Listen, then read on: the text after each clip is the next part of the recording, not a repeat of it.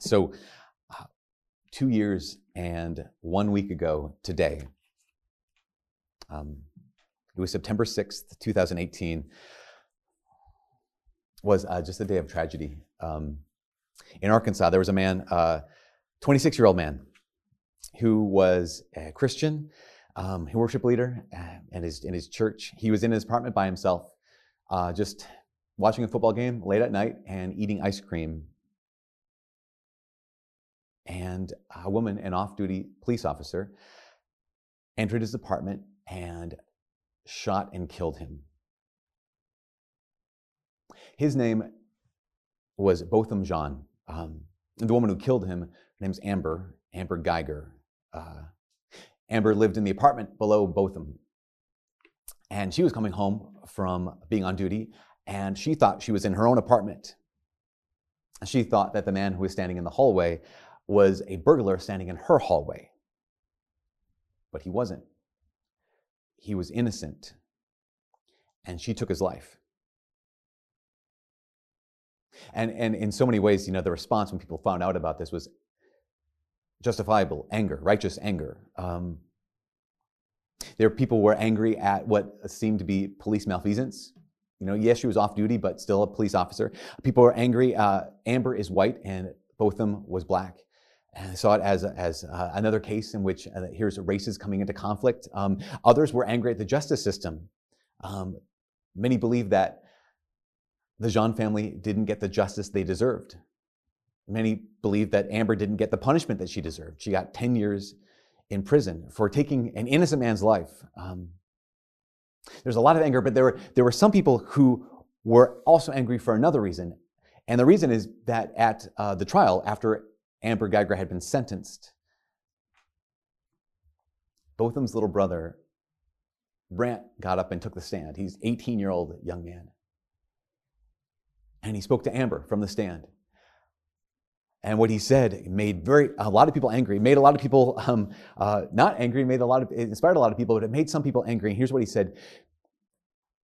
He looked at the woman who had shot and killed his brother, and he said, I am not going to say that I hope you rot and die like my brother did. He said, I personally want the best for you.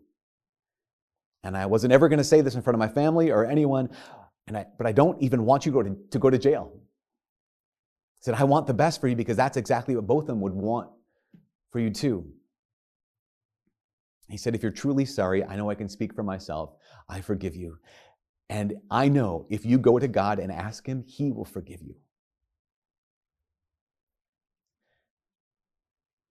Um, there's a book called Mere Christianity by C.S. Lewis. And in his chapter on forgiveness, he, he says these. This is kind of a longer quote, but I'm going to go with it here. He said, um, as, C.S. This is C.S. Lewis. He said, I said in a previous chapter of Mere Christianity that chastity was the most unpopular of the Christian virtues. But I'm not sure I was right. He says, I believe that, I, that there's one even more unpopular. It's laid down in the Christian rule, thou shalt love thy neighbor as thyself. Because in Christian morals, thy neighbor includes thy enemy. So we come up against this terrible duty of forgiving our enemies. He goes on, he says, Everyone says forgiveness is a lovely idea until they have something to forgive, as we had during the war, First and Second War. He was talking about the Second World War. And then to mention the subject at all is to be greeted with howls of anger. And this is a very, very key line that C.S. Lewis points out. He says, It's not that people think that forgiveness is too high and lofty a virtue, it's that they think it hateful and contemptible. They say, um, that sort of talk makes me sick. And half of you already want to ask me, I wonder how you'd feel about forgiving the Gestapo if you were a Pole or a Jew. And Lewis says, So do I. I wonder very much. See, you know, we're, we're in the middle of this series right now called How Do I Look? And uh, we recognize that, that Christianity is, is not just, doesn't just change some things. It's, it is the one thing that changes everything. That, that, that Christianity is a worldview. And we realize that that view, that vision determines our destination. And it has to change absolutely everything. And so we ask the question today. Um, here's the first reading that talks about forgiving. Forgiving those who hurt you. We talk about in the gospel today. Here's Jesus. Peter asks the question, How often must I forgive my brother when he sins against me? So we have to ask the question how do I look? How do I look at forgiveness? How do I look? How do we look at those who have hurt us? Peter even says, you know, should I forgive him seven times? And Jesus responds with these really hard words. This is like one of the hardest words of Christianity. Jesus says, no, I don't say seven, I say 77 times. Even when, even when what they've done is unforgivable. Let me go back to the story in Arkansas of Botham Jean and Amber Geiger. We realize that Amber she could never pay back what she did. She never pay back what she owes, not in a thousand years. Like justice, um, justice could never be done, really. No matter how long she was in jail, it would never be just. She could never pay back what she owes. And so when God says, when Jesus says we have to forgive, what does he mean? Does he mean just what we have to do as Christians is just kind of wave it away? Um, just kind of ignore it, pretend it doesn't exist, or pretend we weren't, pretend that we weren't hurt, or act as if the person didn't do something that was terribly wrong. And the answer is no. Um, we realize, we know this is true, that God is just. In fact, God is justice himself. And God cannot excuse evil, He can't um, enable sin. I think what we forget is what justice is. Here's what justice is the definition of justice is justice is giving someone what they're owed or getting what is owed to you. Justice is giving someone what they're owed. And so if there's a debt, if, if there's something owed, then it's not justice unless that gets paid, unless that debt gets paid. Um, and so this is all in the context, the forgiveness talk is in the context of justice. There is always a cost to forgiveness. There's a price for forgiveness. Um, especially when we have a debt. You know, I don't know if you know this, but uh, uh, the average American has a debt of roughly $90,000 right now at this moment. The average American has a debt about, of about $90,000. Um, and I, I, know that, you know, dealing with a lot of students, a lot of students have debt because when it comes to school, school loans, and, and there's a lot of talk about having like, you know, debt forgiven or, or school, school loans forgiven or any kind of debt forgiveness kind of talk is interesting. And I totally get it because if you had staring down the barrel at 90,000 or more dollars that you owe, to be able to say, I just wish we had debt forgiveness, that makes sense because it's so daunting. Just be, let, me, let, me, let me get released from my debt. But that idea reminds me of when I was a, when I was younger and I first got my my like first real job, you know, um, where they you know paid me for doing work, and like my parents who didn't. Um, and all my friends we were getting jobs too. I had some friends who worked at restaurants or some friends who worked at like the movie theater. And I'd go to the restaurant, go to the movie theater, and at one point, you know, some friend would say, "Oh, don't worry about it. You don't have to pay. It's on the house." And I remember like th- that even that term, like "it's on the house," would be like, "Oh, sweet. I don't have to pay. It's free." And it wasn't until later that I realized, oh, wait, it's not free. It's just I'm not being asked to pay. Someone else is paying. The house is paying. Like if, if my friend working in the restaurant gives me a free meal, a free drink, a free anything, it's not actually free. On the house means that the company, the restaurant, is paying for it. And it's so interesting how easy that is to accept. Like, oh, sure, no problem. Someone else will pay for this. Until I remember I had a friend who said, um, don't worry, it's on me. And I was struck by the difference that happened in me when someone would say, It's on the house. Great, some nameless, faceless, anonymous thing is paying for this. It's free, versus someone staring right at me with a name, with a face, looking at me and saying, No, no, no, I'm going to pay what you owe. That's what it's on me means. It's I'm going to pay what you owe. And I, I, I just realized like how personal that is. When someone says, you owe something, but I'm going to pay for you. I think if we acknowledge and accept that, someone else is going to pay. I owe some, I owe a debt. Someone's going to pay that. If we acknowledge and accept that, it changes the way we look. Like it actually, it actually changes us. It changes the way we see ourselves. It, it, it, I see myself, it changes the way I look. I'm someone who has been forgiven.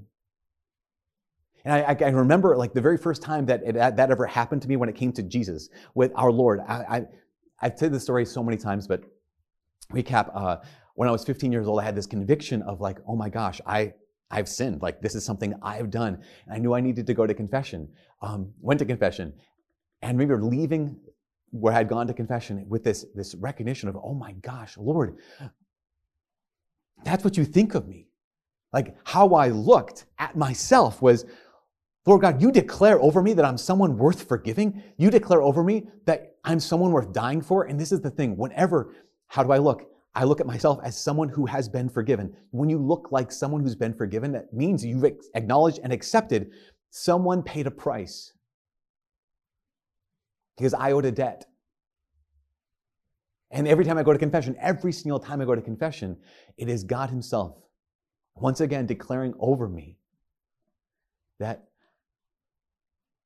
that I owed a debt I could not pay.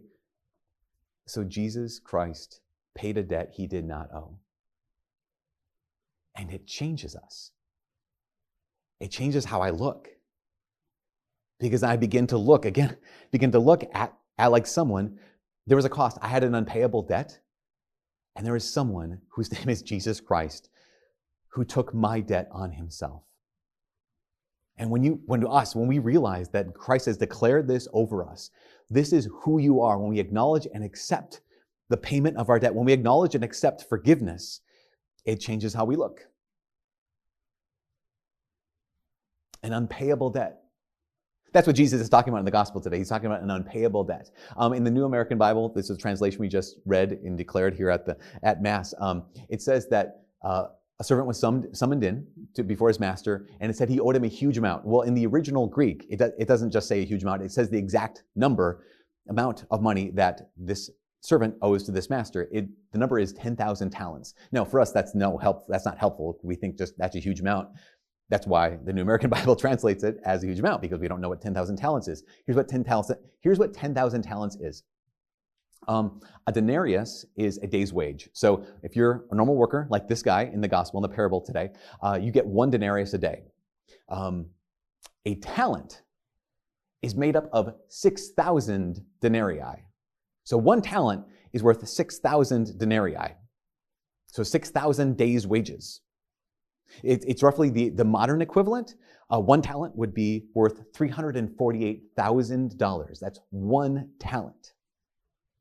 And so the total, 10,000 talents, it adds up to $3.48 billion. That's how much money this man owes the master. And he says, and he has like the gall to say, give me some time, I'll pay you back what I owe you. If the master gave him 200,000 years, that's how long it would take for this one man earning one denarii a day to pay back the $3.48 billion this man owes him. It's an unpayable debt. And this is us as, as Christians. Like, how do I look at myself? I look like someone whose debt has been paid. I look like someone who has been forgiven. And this is this, and this is the cost of forgiveness. The cost of forgiveness for to forgive one of my sins is the life, the death, and the resurrection of God's only Son. That is just it gets declared out over us every single time. As I said, He paid a debt that He did not owe because I owed a debt that I could not pay. And because of that, how do I look? I've been marked by mercy. How do you look as a Christian? You've been marked by mercy. And that worldview changes everything. How do I look? It doesn't just, it, no, here's the thing it doesn't change the past because there's still consequences. But it does change the future. It gives us a future of hope and it gives us a future of responsibility. It gives us a future of hope. It's not over, but also gives us a future of responsibility because it's not over. I would say it seems like if there is any condition put on grace, grace is that free gift, but if there's any condition put on grace, if there's any kind of requirement placed on forgiveness, it is this that it doesn't end with us. If there's anything God expects of those for whose debt he pays, it's this one thing that it doesn't end with us because here's the gospel, right? This person, $3.48 billion. I forgave you. The master even says, I forgave you because you asked me to. His debt has been paid. He's been forgiven. How does he look? Does he look at the world like one who's been forgiven?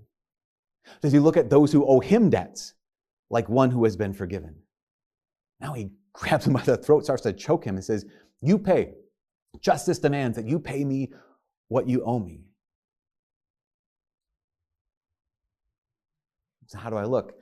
I look at myself like someone who has been forgiven. How do I look? That means I have to look at everyone who hurts me as the kind of person who has been forgiven and who then, therefore, must also say to those who owe me, I forgive you. No, no, this, we're coming to the end, and I, I get it because at this point people are like, "But what if you've been really hurt?" I, I understand this. What, what if, um, I, Father, I'm still so, I'm still so angry, I'm still so wounded. Like, how do I even do this? There's actually a process for this, because we often get forgiveness wrong. We get, for, we get the Lord's forgiveness is so good; He just gives it to us. But our forgiveness has so many emotions to it. We have so much baggage when it comes to our forgiveness. How do we forgive? Well, Jesus gives us a very, very clear example of forgiveness in today's gospel. Forgiveness is not getting over it. Forgiveness is not forgetting. Forgiveness is not excusing. Forgiveness is not enabling bad behavior. Forgiveness is not reconciliation, even. Forgiveness is essentially two parts, two movements. And the first movement is like in the gospel, where the master comes in and says, okay, here's exactly how much you owe. So in justice, we don't dismiss justice. We have to actually add up the person who has hurt you, how much do they owe you? Justice is real. How much did they take from you? What did they cost you? What did their actions against you take from you? Because that's how much they owe you. I mean, it's the same kind of thing if you lent your, loaned your car to someone and they dinged it up and now there's $1,500 worth of damage. That's how much they owe you. And sometimes we lend our hearts to people and they bang them up. And you have to, we have to sit down in prayer, hopefully in the Lord's presence and say, okay, Lord, what has this person cost me? What does this person owe me? to calculate it. Those people who have wounded you in your past, and sometimes you even carry those wounds in other relationships, like write it down. This is what it's cost me. The way my mom or my dad treated me, the way this sibling treated me, this, this person in my life treated me, that has hurt me in this way, this way, this way. Add it up. And the number might be a massive, it might be 10,000 talents. We need to add it up if we're going to be like God. We have to first be just and say, This is how much you owe me. But then the second step is not to forget. The second step is not to dismiss. The second step is not to say, No big deal. The second step is simply to say this This is how much you owe me. I release you. This is how much you owe. Justice demands that this is what you owe me. I release you from your debt. I'm not going to wait around to make you pay me back. I'm not going to force you to try and pay me back. In justice, you owe me this much. In mercy, I release you from your debt. See, this is the cost of forgiveness. This is the price of forgiveness. It changes how I look. And this is what Brant Jean, the 18 year old little brother of Botham, knew. Remember what he said. Again, what he said, he said, Personally, I want the best for you. To this woman, Amber, who killed his brother. And I wasn't going to say this in front of my family or anybody. I don't even want you to go to jail. I want the best for you because that's what Botham would want. And then he says, and the best would be this give your life to Christ. I think giving your life to Christ would be the best thing that Botham would want you to do. And he said, Again, I love you as a person, and I don't wish anything bad on you.